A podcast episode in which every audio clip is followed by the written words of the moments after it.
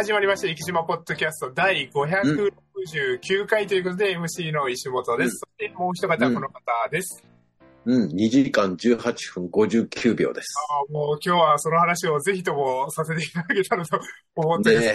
すねね。え。いやー、ずっと見てましたけど、感動しましたね。はい。いや、あの、まあ、ちょっと先にですね、あの、よはいこの後の話だけちょっと先にさせていただきますと、今日はあの、うん。5週目の配信ということになっておりますので、ゲストトークをお送りしようと思ってます。であの、壱岐市東京事務所の若宮さんをお招きしてというところになりますので、途中からあの、若宮さんのトークコーナーをお送りするとして、えっ、と、そこまであの、もうオープニングトークで繋ごうかなと、あの、いうことで、で、そのマラソンの話に戻ろうと思うんですけども、えっ、と、大阪国際女子マラソンですね。あの、シチュエーションがご存知ない方もいらっしゃると思うので説明しますと、あの、パリオリンピック代表を選出するというところで、で、まあ、女子マラソンは3人の選手が選ばれると。で、2人の選手は、あの、マラソングランドチャンピオンシップというレースで1位になったお二人でも決まってると。で、3番目を、あと、決ま、決めなきゃいけないっていうシチュエーションで、このレースで3番目に潜り込むためには、えっ、と、次に名古屋のレースも3月にあるんですけども、そこと合わせて日本人で一番タイムの良かった人っていうのが選ばれると。はい、いう、あの、今の説明で、あの、わかりやすかったかなと思うんですけども、はい、そのシチュエーションで2時間21分40だったかな？それぐらいが設定タイムにされてまして、で、あの、そこを、えっ、と、切って日本人トップになればというところだったんですけども、まあ、そこに向けてあの、ペースメーカーの方がいらっしゃるんですよね。その、大体このペースで走っていったらさっき言った設定タイムを切ることができますよっていうようなところに、あの、ペースメーカーの方がいて、それを追いかける、あの、そこと並走する形で日本人のあの、3人の選手が、あの、もう、うんあの、序盤から絞られてという形で3人走ってたんですけども、その中の前田選手ですね。はい。が、あの、20キロぐらいから一気に抜け出して、ハイペースで、あの、まあ、すごい最初はですね、失礼ながら、あの、僕はもう潰れると思いました。はっきり言ってですね。あの、思った思った。大丈夫かなって思いましたよね。あの、あんまり、あんまりないですよね。20キロあたりからペースメーカーより先に行くってあんまないですもんね。大体あの、まあ、あの、プロと僕みたいなアマチュアでは全然違いますけど、よく30キロの壁って言いまして、やっぱり30キロ過ぎたら、ガクンってくるところがあるので、それまではペースアップとか怖くて C 切らないっていうところが正直なところですけど、まあ、男子のあの MGC の時はあの、川内選手が飛び出したりとかですね、そういうのもあったけど、まあ、川内選手も最後には捕まってしまったりっていうところもあったんですけど、そんな感じで正直最後落ちてくるかな、で、あの、さっき、あの、日本人3人の中の松田さんですね、が、えっと、そのペースについていけず脱落して、あ、これ佐藤さんが最終的にうん権利を取ってしまうような形になるのかなっていうふうに正直見てたんですよね。で、途中までそれも日本記録以上のスペースでしたもんねあ。の、佐藤さんも、あの、すごく立派なというか、さっき言ったその 2, 2時間21分っていうところ、あの、それよりも速いペースで、で、日本記録もまだいけるんじゃないかっていうペースで行ってたんですけども、もうその前田さんですね、もう落ちないで、本当にあの、解説の、あの、ランナー、あの方もおっしゃってましたけども、やっぱり、あの、外国人選手に先に抜かれて、目の前にいたっていうのも一つ、あの、いいまあまあいいですよね。になったのかなとですね、あそこについていまあいい、いいペースメーカーが前にいたって感じになりますもんね。はい。っていうような感じで、もう本当に、あのー今まで野口みずきさん、あの、駅にも、あの、新春マラソンの時に一回お越しいただいてますけど、野口みずきさんが19年半前に記録してた2時間19分12秒でしたかね、を超えるどころか2時間18分台でゴールというところで、もうね本当に、最後はもう、ちょっとまあ、テレビも、あの、他の人も映せっていう、あの、お声もあったんでしょうけども、もう、前田さんばっかり、あの、ずっと追い続けて、多分、見てる人ももう手に汗握りながらですね、そういうふうに見てたの。なんか18分、18分切ってくれって思いながら最後見てましたよね。あの、長井のゲートをくぐった時点で、もう、あの、野野口さんの記録を破るのはもう間違いないだろうなっていう、はい。なんとなくあと400ちょっとの中で思ったんですけども、2時間19分、ちょっと頭の中でパパッと計算した中で、あ、本当ギリだなと、はい。うん思ったら、本当にギリギリで2時間18分59秒と、まあ、あの入った時はね、58秒でしたけどね。正式タイムは59秒。はい、59秒でしたね。もう、あの、だから、あの、いろんな、あの、著名人の方もおっしゃってましたけど、この18分と19分台、やっぱり大きな意味合いが違うというところですね。日本人初めて2時間18分台というところ。ただ、まだまだ世界を見ると、そういう選手はいっぱいいるというところですね。はい。ただ、パリオリンピックはすごく楽しみになったというところと、ただこの、前田さんもまだパリオリンピックが決まったわけじゃないというところですね。まだわかんないですよね。名古屋がありますからね。名古屋でこの日本記録を破る方が出てきたらっていうところですね。はい。ただ、あのー、あと1ヶ月後に名古屋があるって中で、今から目標タイムを3分ぐらい早くしなきゃいけないって、なかなかこのトレーニングメニューとして。めっちゃプレッシャーでしょうね。そうですね。すごく、あの、プレッシャーを与えたのは間違いないかなと思いますね。野口さんもボストンマラソンかなんかでしょ記録は。海外ですもんね。だから、あのー、今までの歴代記録のベスト4ぐらいまでは全部あの、海外の記録、そのうち3つは全部ボストンっていうですね、あの、そういうようなところで、あのー、だったんですけども、その日本でこの記録を出した高温多湿の中でですね、出したっていうところ、まあ昨日はいい天気だったんでしょうけども、はい。そうですね。はい。そんな感じで、あの、すごく感動した中、あの、もう一つ、あの、昨日は陸上競技が行われてた中で、あの、長崎県下一周駅伝ですね。それが、あの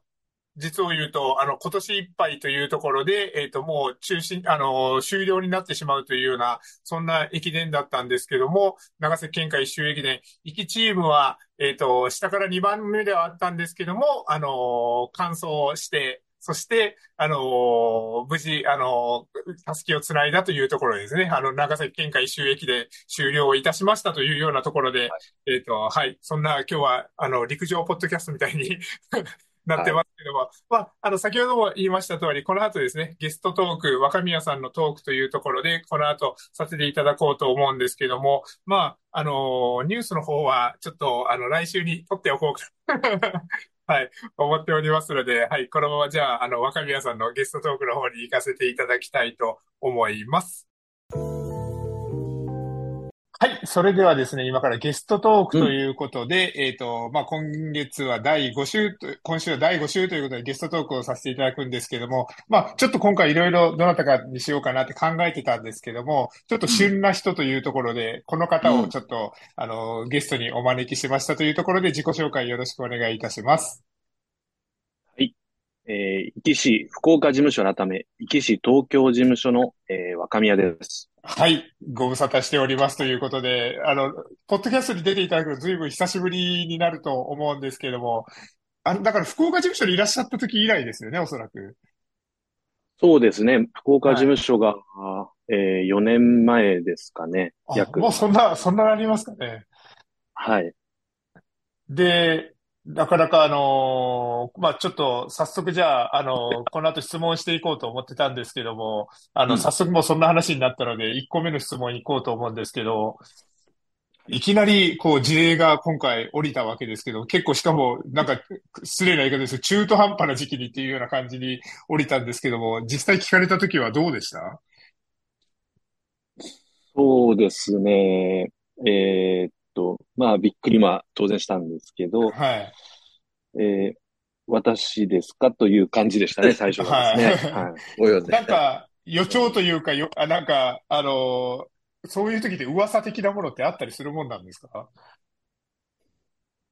うん、まあ、今回はその時期も含めて、はい、本当にイレギュラーなですね、はい、人事異動だったので、ねはい、まあ、噂どころかですね、まあ、あのー、僕自身というかですね、あの、はい、前、前のですね、あの、はい、まあ、同僚というか職員の話は少しちょっと聞いてたので、はい。ただ、そこをその連想というか、こう、想像レベルで、はい。その自分の身に降りかかってくるとは、まあ、全く思わないですね。なるほど、なるほど。あ、じゃあ、いつか回ってくるからなんて予感はあまりなかったわけですね。うん、そうですね。まだ、そういうタイミングでもなかったので、はい。まあ、通常我々ですね、あの、4月とかが定期の人事異動の時期なので、そうですよね。まあ、前の、はい。前の部署がまあ結構長くはなってたので、福岡から帰ってですね、うん、4年目っていうこともあったので、はいはい、まあ、いつ移動してもおかしくないなといういう感じでは思ってたんですけど。4月に向けてちょっと、あの、そろそろからって覚悟はあったわけですね。そうですね。そ、はい、そこの部分に関しては、はい。はい。なるほどですね。なとは思ったんですはい。はい。で、そんな東京事務所なんですけども、あの、まあ、そもそもですね、その、ちょっとなんとなく漠然と、その地域の中でその息の PR をしてくれるんだろうっていうようなイメージあるんですけど、まあ、福岡事務所も含めてですけど、うん、そもそもどういう活動、どういうことをされてるんだろうなっていう、あの、話せる範囲で教えていただけたらと思うんですけど。出せない活動はしてない。あの、こっそりあの、どっかで密談を交わしてるとかね。そういう役目も担ってる東京事務所。はいあの、ちなみに、あの、話せないようなことはしてないですかね。あ、話せないようなことは、はい、一切。あ、よかったです。はい、してないですし、はい、していくつもりもないので。はい。そうですね。まあ、皆様にもこう、よくこう、我々の活動というかですね、東京事務所の役割っていうのはお尋ねされるんですけども、はい、まあ、やはりやっぱり、あの、観光の振興だったり、まあ、物産の振興というのが一応、まあ、基軸っていうか中心にはあるんですけど、はい。まあ、あとはその、ふるさと納税とかですね。うん、まあ、あの、個人も企業もできるようになってますので、そういったものの推進ですとか、はい。まあ、あとは I、I ターン、U ターンですね。はい。うんこういったことのご相談とかも、まあ、あの、現地で、とか、まあ、東京のみならずですけども、まあ、あの、首都圏からにお住まいの方で、まあ、ご興味持ってらっしゃる方、まあ、この間ご紹介していただいたような、まあ、ああいう農業とかですね、漁業とか、あなるほど、ありましたね。持ってらっしゃって、はい、まあ、一気にまあ移住してみたいなとか、いう方がまあいらっしゃればですね、まあ、そういったサポートセンターも、あの、実は今の東京事務所の近くにですね、あの、そういう、あの、機関がありますので、まあ、そこにご相談来られた方を、まあ、マッチングで我々にも、まあ、長崎県の担当の方がいらっしゃるので、まあ、そういった方を通じて、まあ、ご相談したり、ご相談を受けたり、まあ、あの、アドバイスをしたりとか、まあそういったことですよね。まああとはイベントはまあそういう物産とか、うん、えー、都内でも、えー、いろんな場所でできるところがありますので、はい。まあ観光物産 PR っていうのもまあ引き続き、まあ東京の方でもやっていくっていうのがまあ主な、えー、仕事の内容になるかなと思ってます。うん、なかなかそしたら今、今話していただいただけでもだいぶ多岐にわたるのかなと思うんですけど、うん、その、今その東京の中でですね、今行かれてまだ1ヶ月ぐらいっていうところですけども、まだ今のところはいろんなじゃあ多方面に挨拶とかそういうことをされてるような感じですか？そうですね。えー、っと、まあ、着任して2週間は、はい、えー、っと、ほぼ、まあ、挨拶回りですね。あまあ、同じ観光庁関係をはじめ、まあ、あとは、あの、旅行会社ですね。大手の旅行会社。なるほど、なるほど、なるほど。お付き合いの、はい。企業さんの方へ、まあ、挨拶に出向い出向いたということと、まあ、あといろんなそういう物産館とかですね。はい。まあ、イベントするスペースっていうのも、まあ、ちょっとあの、挨拶、周りの隙間にですね、まあ、ちょっと視察といいますか、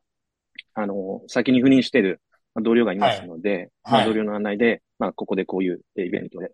やってましたとか、いついつ次、こういう機会がありますっていうのを聞きながらですね、はい。まあちょっといろいろ、まあリサーチも含めて、というのはここの2週間ぐらいですかね。はい。ちなみにその今同僚の方っておっしゃいましたけど、その東京事務所自体は何人ぐらいいらっしゃるんですか？あ、まあですね、私含めて2人ですね。ああ、じゃあもうお二人ともその行きから出向されてる方っていう形になるわけですね。そうですね。市の職員が、まあ、東京事務所に、はい。なるほど、なるほど。2名体制で、まあ、常時言うという状況ですね。はい。なるほど。ちなみに、その、まあ、福岡事務所も、あの、4年前まで経験されてるわけですけど、まあ、今回その福岡事務所、東京事務所、あの、違いって言ったらちょっと難しいですけど、なんかそういうふうに今のところ感じてるところとかありますか？そうですね。まあ、やっぱりマーケットが全然違うので、まあ、福岡、福岡事務所でやってたことをそのまま東京でややれば、まあ、一気の PR につながるのかって言ったら、必ずしもそうではないとは思っているので、まあ、物産にしたってそうですね、観光にしたってそうなんですけど、やっぱり、本当に、えー、効果的なあ手を打たないと、本当にこう、お金も時間もいくらあっても足りないので、やっぱりちょっとそういう難しさっていうのはまあ感じてはいるんですけど、まあなんとか自分のまあ経験を生かしてですね、えー、まあ先ほど申し上げたような業務に、で成果が上げれればいいなと思ってるんですけど、確かにその、福岡だったら、まあ、あの、KBC の番組とかもそうでしたけども、あの、ある程度、あの、息っていうところが、まあ、あの、身近に感じてる、くれてる方もいらっしゃるし、あの、例えばその生き方とかも分かってる方、行ったことがある方とかもいらっしゃる中でも、東京はもうライバルも全然量が違うしですね、そ、そこら辺知名度とかも違うし、当然アプローチは違ってきますよね、そこはですね。そうですね。まあ、あの、はい、広告のやり方もそうですし、はい、まあ、やっぱり、息っていうところを知ってもらうためにはですね、はい、えー、えー、まあ、何が有効かなって、まあ、はい、通勤しながらとか、まあ、あとはまあ、駅を利用しながら、いろいろ考えてはいるんですけど、やっぱり福岡みたいなことをやってもですね、本当先ほど申し上げたように、時間とお金が、とても必要なので、まあ、何かやっぱり工夫してやらないといけないなっていう、まあ、ちょっとそういう難しさはですね、もうすでに感じてはいるんですけど、まあ、何か自分、自分のですね、さあの先ほど言ったような経験を生かして、何かやってみようかなと、まあ、思ってるんですけど、まあ、なかなかまだその、あの、行ったばかりでお忙しくされてる中で、だから難しいとは思うんですけど、この1ヶ月ですね、その、今、電車に乗りながらとかおっしゃってましたけど、あ、なるほど、ちょっとこういう東京で、あの、こういう作戦で行ってみようかな、なんて、なんか、あの、秘密のプランなんて。あの、なんか、あの、今、若宮さんの中でこんなことやってみたいな、とか思われてることとかありますか？うん、そうですね。まあ、やっぱりあの、まあ、人の動きもですね、本当、はい、あの、元に戻りつつあるので、うんうん、やはり、やまあ、イベント系ですよね。観光物産 PR というものを、はい、まあ、どこかで、まあ、あの、3日間とか、まあ、1週間とか、はい、まあ、結構、あの、できるところはあるように聞いているので、はい。まあ、あの、春先以降ですね、そういうちょっとやっぱりイベントを一旦やってみたいなっていうのは、ちょっとなるほど、なるほど。まあ、思ってるところあるので。まあ、そういう、まあ、いろいろ今仕掛けていこうという中でですね、まあ、約10分間、あえて、あの、硬い話をちょっと立て続けに、あの、質問してみたんですけども、ここからはちょっと、あの、若宮さんのプライベートの話もちょっと含めて聞いていってみようと思うんですけど、実際、若宮さん自身、東京で住まわれるのは初めての経験ですよね。そうですね。あの、はい、出張はまあ年、年に何回か、はい。まあ、毎年、あの、させてはいただいてたんですけど、はい、まあ、住むのは本当初めてなので、はい。はい。この1ヶ月どうですか？そうですね。まあ、あの、なんとか電車にもなれ、生活のリズム。はい。電車難しいからね。はい。そうなんですよ。え、でも今日地震大丈夫だったですか？朝。ああ、そうでしたね。あそう、あ、そうですね。はい。大丈夫です。大きな地震は、そうですね。今回がまあ初め、はい。初めてですね。正月まではこちらにいらっしゃったんでしたっけ？そうですね。年明けてから、はい。そしたらじゃあ、能登の地震の時はまだこちらにいらっしゃったわけですね。はい。一気にいたんですけど、まあ、あの、空港がご存知のように、ああ。羽田空港の事故もあって、はい。はい。はい。あの、飛行機で本来東京に入るつもりだったんですけど。はい。あ、そんな影響が。はい。飛行機もやっぱり、ちょっとその、欠航になってしまって。なるほど。振り替え便もまあ、な、はい、成田に、成田空港にっていう便があったんですけども、それも満席で、はい、乗れなかったので。ああ。なるほど。行くときはもうし仕方ないんで、あの、博多駅から新幹線で。まあ、はい。あの、できたら、あの、西鉄のあの高速バスっていう手も一つあったんですけど、あの、キングオブ高速バスがですね。さすがにバスに乗る勇気は。はい。日本最長だもんね、あれね。そうですね。あれ、あの、一回ダダ漏れさんがそれに挑戦されたっていうことがあるので、そ、そんな話も今度聞いて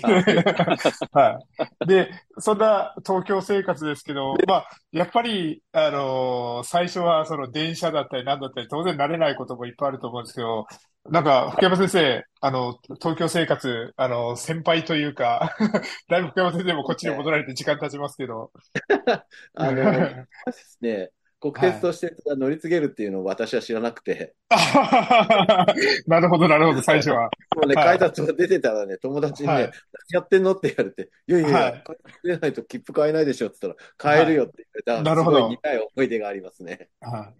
それを言われたら僕はあの、IC カードが出始めの時ですね。あの、 Suicaを持っているのにわざわざ PASMOを購入して、あの Suicaと PASMO をあの使い分けるっていうことを最初はしてます。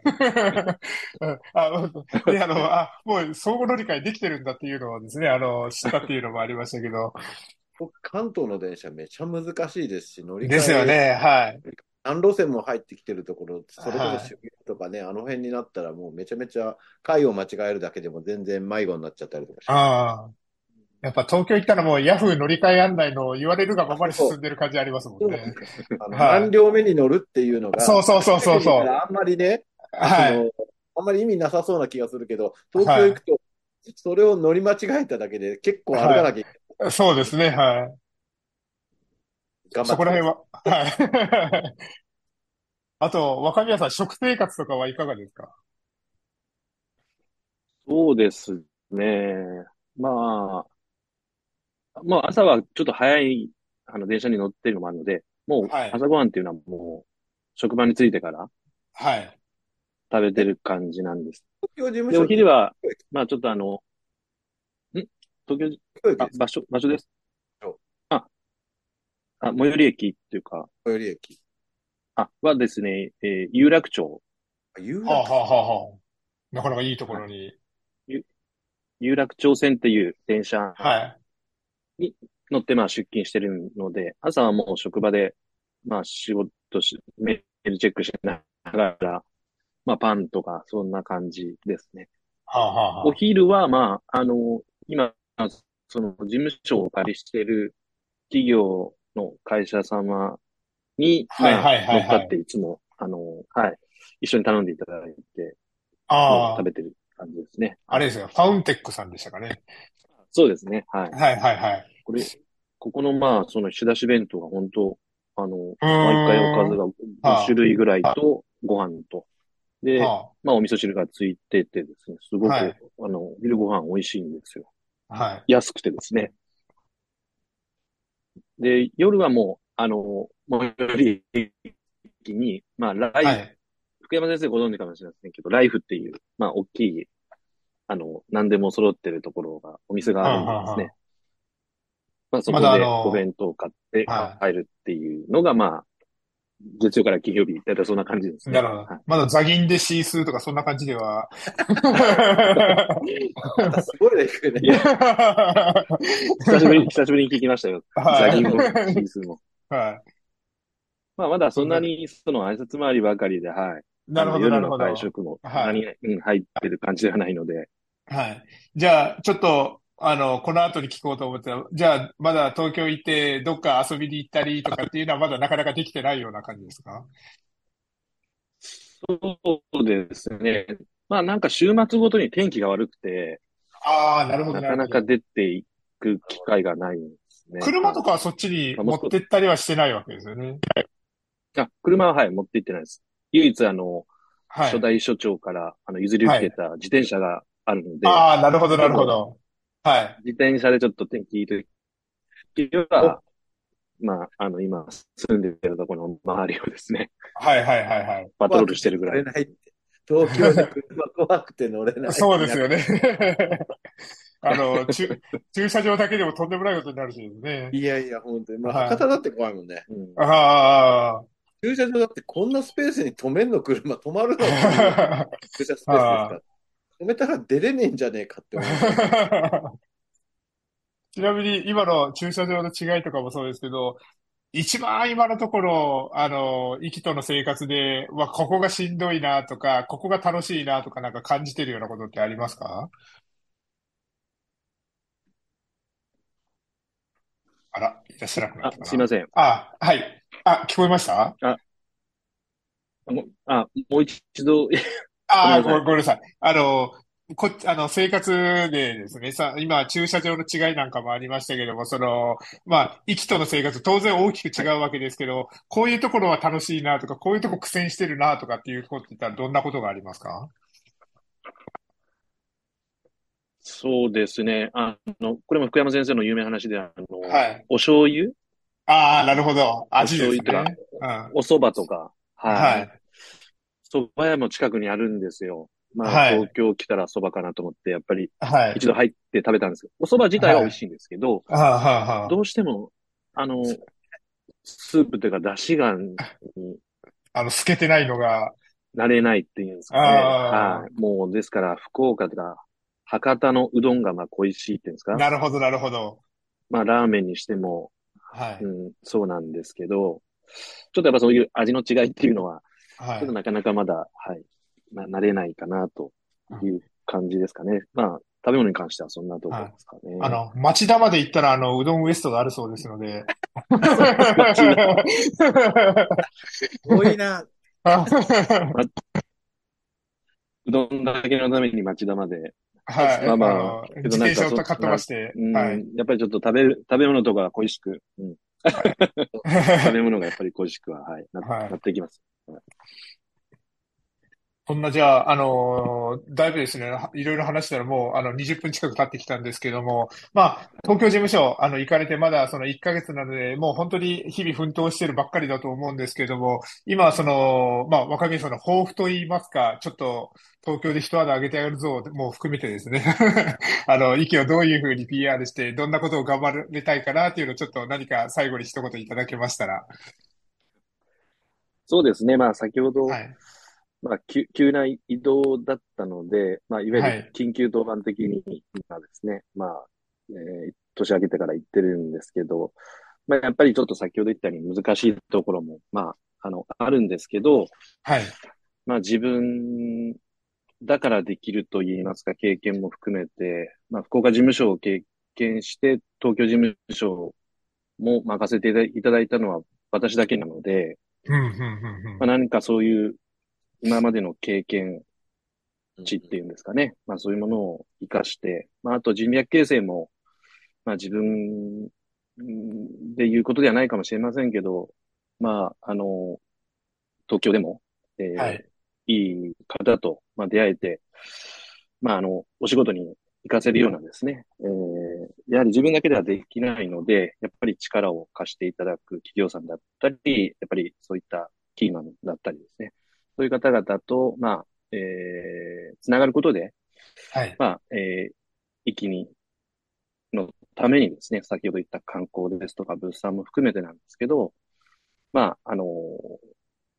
関東の方でも、壱岐って言ったら、あ、長崎だね。長崎といえば壱岐だよねって言っていただけるような、あ方がですね、一人でも増えていってくれるような、はい、まあ、あのー、業務というか、そういうことを心がけて、まあ、えー、まあ、同僚と二人でですね、力を寄せて頑張っていこうと思ってます。非常に頼もしいお言葉をいただき、あの、こちらも期待させていただこうと 思いますので、はい。うん、そしたら、まあ、あの、今後もですね、あの、ポッドキャストまだまだ続いていきますし、あの、若宮さんの業務も続いていくということで、あの、東京特派員として今後も、あの、ご活躍いただけたらと思いますし、またちょこちょこ繋がせていただけたらと思ってますので、よろしくお願いいたします。こちらこそ、あの、いろんな情報をですね、えー、はい、まあ、ポッドキャストの方を通じてお伝えし、はい、できればなと思ってますので、はい、もう、まあ、実感込めて、はい。はい。はい。実感込めて言いますと、本当にあの、情報をいただけると非常に助かりますので、よろしくお願いいたします。いえいえ。いえいえ。はい。こちらこちらの方こそですね、取り上げていただいて、はい。はい。ありがとうございます。はい。よろしくお願いします。というところでですね、今月あの1月第5週のゲストトークというところで、えっ、ー、と、壱岐市東京事務所の若宮さんにお越しいただきました。本日は本当にありがとうございました。じゃあこそありがとうございました。